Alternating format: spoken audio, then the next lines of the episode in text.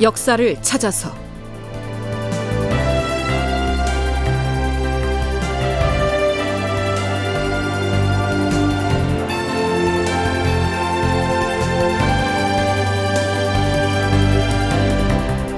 제 1162편. 광해군 쫓겨나다.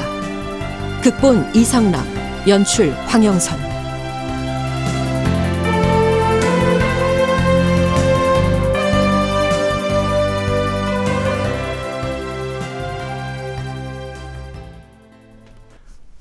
여러분 안녕하십니까? 역사를 찾아서의 김석환입니다. 오늘 이 시간은 광해군 치세를 편년순으로 탐색하는 순서론 마지막 시간입니다. 그래서 이 시간에는 광해군 때를 마지막으로 정리하는 순서를 갖겠는데요. 그는 즉위하자마자 다른 임금들과는 매우 차별되는 한 가지 특성을 보입니다. 즉위한 지 1년쯤이 지난 1609년 2월 3일 주상 전하, 사관원 정원 김치원이 뵙기를 청하옵니다. 들라하라. 사관원의 정원인 김치원이 편전으로 들어옵니다. 대개의 경우에는 간관이 임금에게 무슨 의견을 간할 때에는 개인 의견이 아니라 사관원 전체의 의견을 대변하는 경우가 일반적이지요. 주상 전하, 전하께서 어버이를 잃은 슬픔으로 건강을 훼손시키는 정도가 너무 지나치셔서 1년이 넘도록 옥체를 조섭하시느라 신하들을 불러 국사를 하문하시는 자리를 오랫동안 피하셨사옵니다. 이에 군신 간의 소통이 막혔으니 신하들은 모두 근심과 걱정으로 괴로워하고 있사옵니다. 근래 하늘에서 참변이 자주 일어나고 국사에도 우려스러운 일이 많이 밀렸으니 지금이야말로 임금과 신하가 조석으로 만나서 어려운 일들을 구제하도록 도모할 때이옵니다. 다행히 주상전하의 옥체가 점차 안정을 찾아가고 날씨 또한 점차 화창해 가니 이제부터는 자주 경연을 열어서 신료들을 불러 자문하시옵소서. 네, 쉽게 얘기하면 즉위한 지 1년이 지났음에도 여태껏 임금이 신료들을 불러놓고 맞대면 하면서 국사를 논한 적이 없으니 이젠 제발 경연을 열어서 그런 자리를 만들자 이런 주청입니다. 광해군 이전에는 임금과 신하들이 경연장에 모여 앉아서 주요 국사를 논의했기 때문에 우리 프로그램에서도 경연 장면을 자주 소개했었는데요. 만일 광해군 치세부터 방송을 들으신 분이라면 뭐 경연이 무엇인지조차 모를 수도 있을 것 같습니다. 경연은 임금에게 유학의 경전을 가르쳐서 유교의 이상 정치를 실현하려는 것이 본래의 목적이었으나 실제로는 왕권의 행사를 규제하는 중요한 기능을 수행하기도 하였다. 조선시대에 들어와 유교를 숭상하는 정책을 실시하면서 경연은 비약적으로 발전하였다. 태조는 경연청을 설치하였고 정종과 태종도 각각 경연을 실시하였다.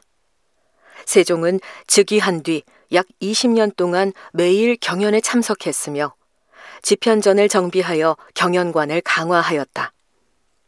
특히 성종은 제위 25년 동안 매일 3번씩 경연에 참석하여 여러 정치 문제를 협의하기도 함으로써 경연이 바야흐로 정치의 심장구시를 하기도 하였다. 그런데 광해군은 즉위한 지 1년이 넘도록 경연을 열 생각을 안 하고 있었던 것이죠. 하지만 광해군은 김치원의 간언에 대해서 시원한 답을 내놓지 않습니다.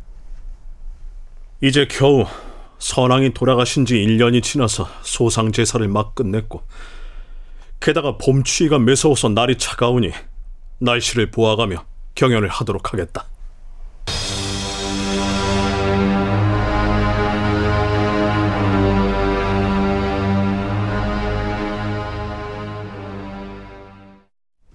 그로부터 다시 1년이 지난 광해군 2년 2월 3일. 이번엔 승정원에서 이렇게 고합니다. 전하, 지난해 신들이 주상전하께 경연을 열도록 청하였을 때 전하께서는 나의 건강이 회복되면 대소신료들과 더불어서 경연의 자리를 마련하겠으니 그만 물러가서 기다리라. 이렇게 말씀하셨사옵니다. 신들은 해를 넘긴 뒤에 또다시 여쭙고자 하였는데 선왕의 기일이 가까워져서 감히 우러러 청하지 못하였사옵니다. 지금은 제사도 지냈고 봄 기운도 점점 온화해졌사옵니다. 대소신료들은 경연을 열어서 주상 전하를 가까이서 접하기를 모두가 고대하고 있사옵니다. 알았다. 가까운 신뢰에 하도록 궁리를 해보겠다. 어, 과인이 시행하겠다고 말할 때까지 기다리라.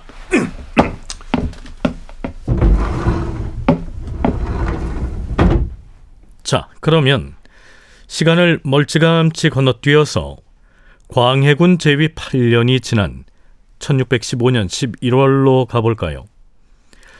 대사헌 이병을 포함한 사헌부의 관원들이 차자를 올립니다.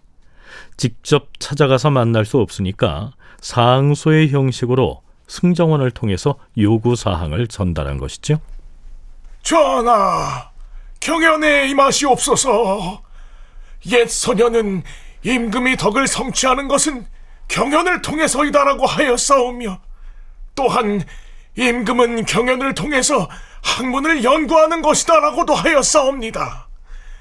임금의 덕은 하루라도 닦지 않아서는 안 되며 임금의 학문은 하루라도 강론하지 않아서는 안 된다는 말씀이 옵니다. 전하, 우리 선대 임금들께서는 아침에 조강, 낮에 주강, 그리고 저녁에 석강 등 세 차례씩 경연을 하였사오며 그에 그치지 아니하고 밤에는 임금과 신하가 함께 모여 공부하는 야대의 시간을 갖기도 하였사옵니다. 왜 이렇게 했겠사옵니까? 신료를 접견하는 시간은 많이 갖고 시녀들과 친근하게 지내는 시간은 되도록 적게 가져야 한다는 가르침 때문이 아니겠사옵니까? 하운데 전하께서는 경연은 열지 않으시고 오직 옥사를 다스리고 죄인을 국문하고 형벌에 처하는 일에만 열중하시니 잘 알았다고 하지 않았는가? 과하이니 마땅히 유념해서 처리하겠다. 경연을 개최하라는 신하들의 주청은 제위 말년까지 이어집니다. 뭐 그렇다고 경연을 한 번도 안 한 것은 아니었죠. 광해군 일기에는 이렇게 기술돼 있습니다. 15년에 걸친 재위 기간 중 경연을 연 것은 불과 10일에 불과하였다.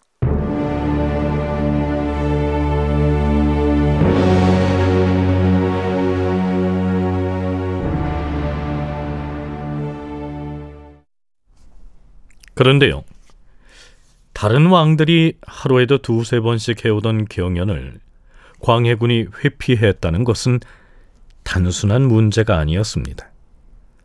광해군 제위 2년째인 1609년 정월 당시 영의정이었던 이원익이 간단한 상소문 즉 차자를 올리는데요. 그 내용은 이렇습니다. 주상 전하, 삼가 생각하건대 임금의 마음은 세상을 변화시키는 근본이 되고 임금이 덕을 성취하는 것은 경연을 통해서 이루어져 옵니다. 전하의 학문이 고명하시니 경연을 열 필요가 없기는 하겠사오나 다른 사람의 선을 취하여 나의 선으로 만드는 것은 옛날의 성인들도 그렇게 하셨사옵니다. 부디 어진 사대부를 접견하시어서 충성스러운 인도를 받으시고 군신 상하간의 정을 두터이 하시어서 정치에 도를 세우시옵소서. 어찌 참시인들 늦출 수가 있겠사옵니까? 지금 대소신료들은 이러저러한 국사를 전하께 직접 아뢰고자 하오나 탑전에서 전하를 직접 배울 수가 없으니 참으로 답답한 심정이옵니다. 여기에서 중요한 말은 신하들이 탑전에서 임금을 만날 수 없다. 이 대목입니다. 탑전은 임금이 앉아 있는 자리의 정면 앞을 말합니다. 바꿔 말하면 광해군은 신하들을 자기 앞에 불러 앉히고 나란 일에 대해서 주거니 받거니 의논하는 것을 애당초 허용하지 않았다는 것이죠. 광해군 5년 1월 3일치실록에서는 이런 기록이 보입니다. 이첨이 커다란 옥사를 연이어 일으킨 뒤로는 왕은 바깥 사람들이 자신을 어떻게 할까봐 다시는 궐 밖으로 순행을 하지 않았다. 대역죄인을 국문할 때가 아니면 대소신료들이 함께 모이는 정전에 나가지도 않았다. 이 때문에 광해군은 자신의 치세가 끝날 때까지 신하들을 인견한 것이 아홉 번도 되지 않았다. 임금이 신하를 직접 불러서 마주보고 얘기를 나눈 게 채 열 번도 되지 않았다는 얘기입니다. 다소 충격적이지요? 서강대 계승범 교수의 얘기를 들어볼까요? 신하들과 면대면으로 오전회의를 하면서 국정을 논하고 치고받고 하고 그런 것보다는 사람을 보지 않고 비대면으로 승정원을 통해서 글을 써가지고 주고받는 혼자 있는 걸 좋아하는 타입이었어요. 그 이유는 뭐냐면은 주변 사람들에 대한 불신감이 굉장히 컸죠. 이런 사람들이 빠지기 좋은 게 도참설과 풍수설이거든요. 그래서 아마 그쪽으로 많이 빠진 것 같고요. 그러니까 세자 때부터 쌓였던 그 트라우마가 왕위에 오른 다음에도 꽁하고 있는 타입이에요. 그런 광화군이기 때문에 점점 더 불신이 되다가 점차 고립의 길로 가다가 특히 외교 노선 논쟁을 하면서부터는 완전히 신하들로부터 속된 말로 왕따를 당하면서 그러니까 영의정 이원익도 편전으로 들어가 광해군과 허심탄회하게 국사를 논의하고 싶었겠지요. 그런데 광해군이 맞대면 하면서 얘기하는 것 자체를 싫어했기 때문에 기니 할 말이 있어도 짤막한 상소문 형식의 차자를 작성해서 올렸던 것이죠.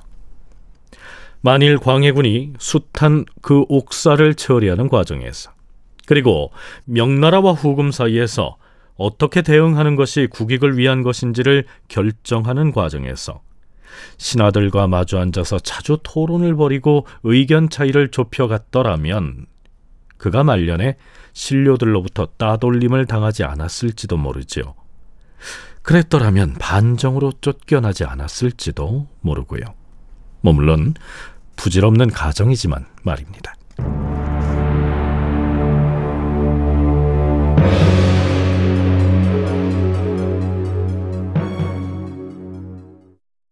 마지막으로 명나라와 후금을 상대로 한 광해군의 북방 외교 정책에 대해서 잠시 언급하겠는데요. 단행본 광해군의 저자 한명기는 해당 저서에서 이렇게 기술하고 있습니다. 임진왜란의 체험이 바탕이 된 그의 대외 정책은 분명 탁월하고 일관성이 있었다. 조선시대의 군주들 가운데 주변국의 동향과 정세를 파악하기 위해 노력했던 인물을 들라면 단연 그를 첫 손가락에 꼽아야 할 것이다. 후금을 다독이고 명나라를 주물렀던 그의 외교 역량은 주변국을 알기 위해 기울였던 노력을 통해서 길러졌다. 자, 이렇게 긍정적으로 평가하고 나서 그러나 내치가 그의 외교 정책을 뒷받침해 주지 못했다. 이렇게 아쉬워합니다. 한편 광해군 그 위험한 거울의 저자 오학령은 광해군의 북방 정책을 매우 인색하게 평가하지요. 광해군의 대후금 정책을 살펴보면 기조나 원칙 그리고 상황을 제어할 능력이 없었던 것으로 보인다.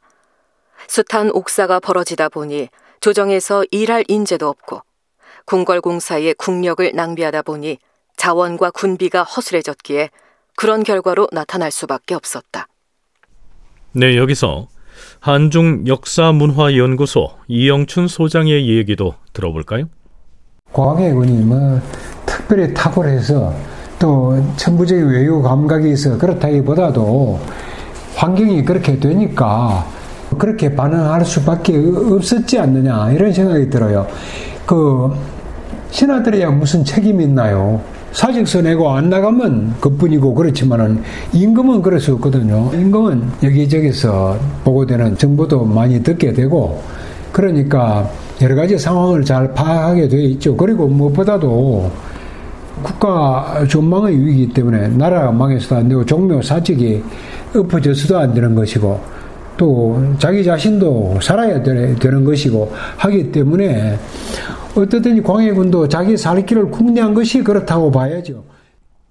뭐 어쨌거나 결과적으로는 명나라가 쇠락하고 후금이 득세할 것을 내다봤던 광해군의 예측은 맞아 떨어진 셈인데요.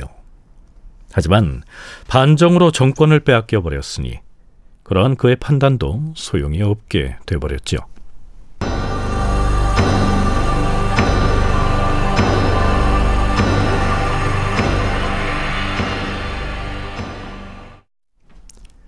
제위 15년째인 1615년 3월 12일 밤.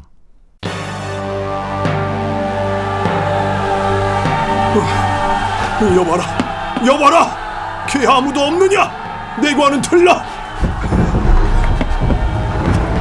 주상 전하!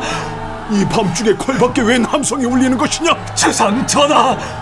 반란이 반란이 일어나 싸웁니다 지금 반란군이 장덕군 문 앞에 당도하여 싸웁니다. 무어라 반란이라 하였느냐? 주모자가 누구냐?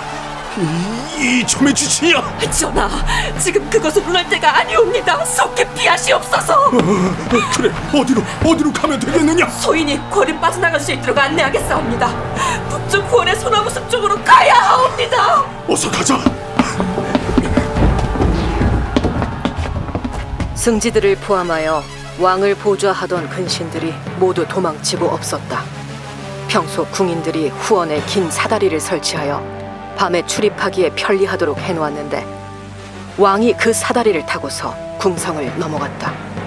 왕은 내시의 등에 엎여서 의관인 안국신의 집으로 들어가 숨었다. 광해군 정권이 이렇게 무너진 것입니다. 계해 정변 혹은 인조 반정의 발단과 거사에 이르는 과정은 나중에 따로 다루겠는데요. 광해군은 강화도로 유배됐다가 강화도와 교동도에서 15년 동안 유배 생활을 하죠. 그 뒤에 다시 제주도로 유배를 갔다가 4년 뒤인 인조 19년에 67의 나이로 세상을 떠납니다. 인조실록에는 광해군이 교동에서 제주로 떠날 때 지었다는 시 한 수가 올라 있지요. 부는 바람, 뿌리는 피, 성문 옆을 지나니 창의 파도 속에 나는 이미 어스름 저녁이네. 푸른 산의 슬픈 빛은 가을 그늘에 싸늘한데 가고 싶어. 왕손초를 신물나게 보았네. 나그네의 꿈은 제주도에서 자주자주 깨이는구나. 고국의 촌망은 소식조차 끊어지고 연기 깔린 강물결만 외딴 배에 누웠구나.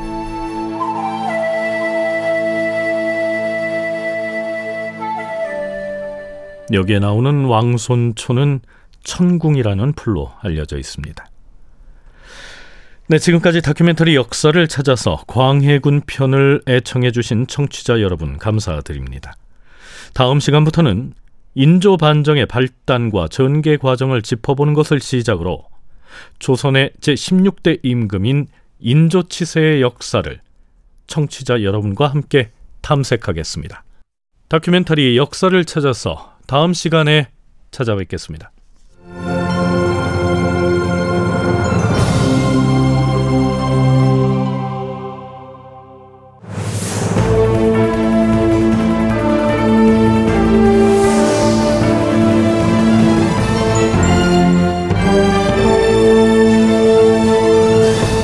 다큐멘터리 역사를 찾아서 제 1162편 광해군 쫓겨나다 이상락 극본 황영선 연출로 보내드렸습니다.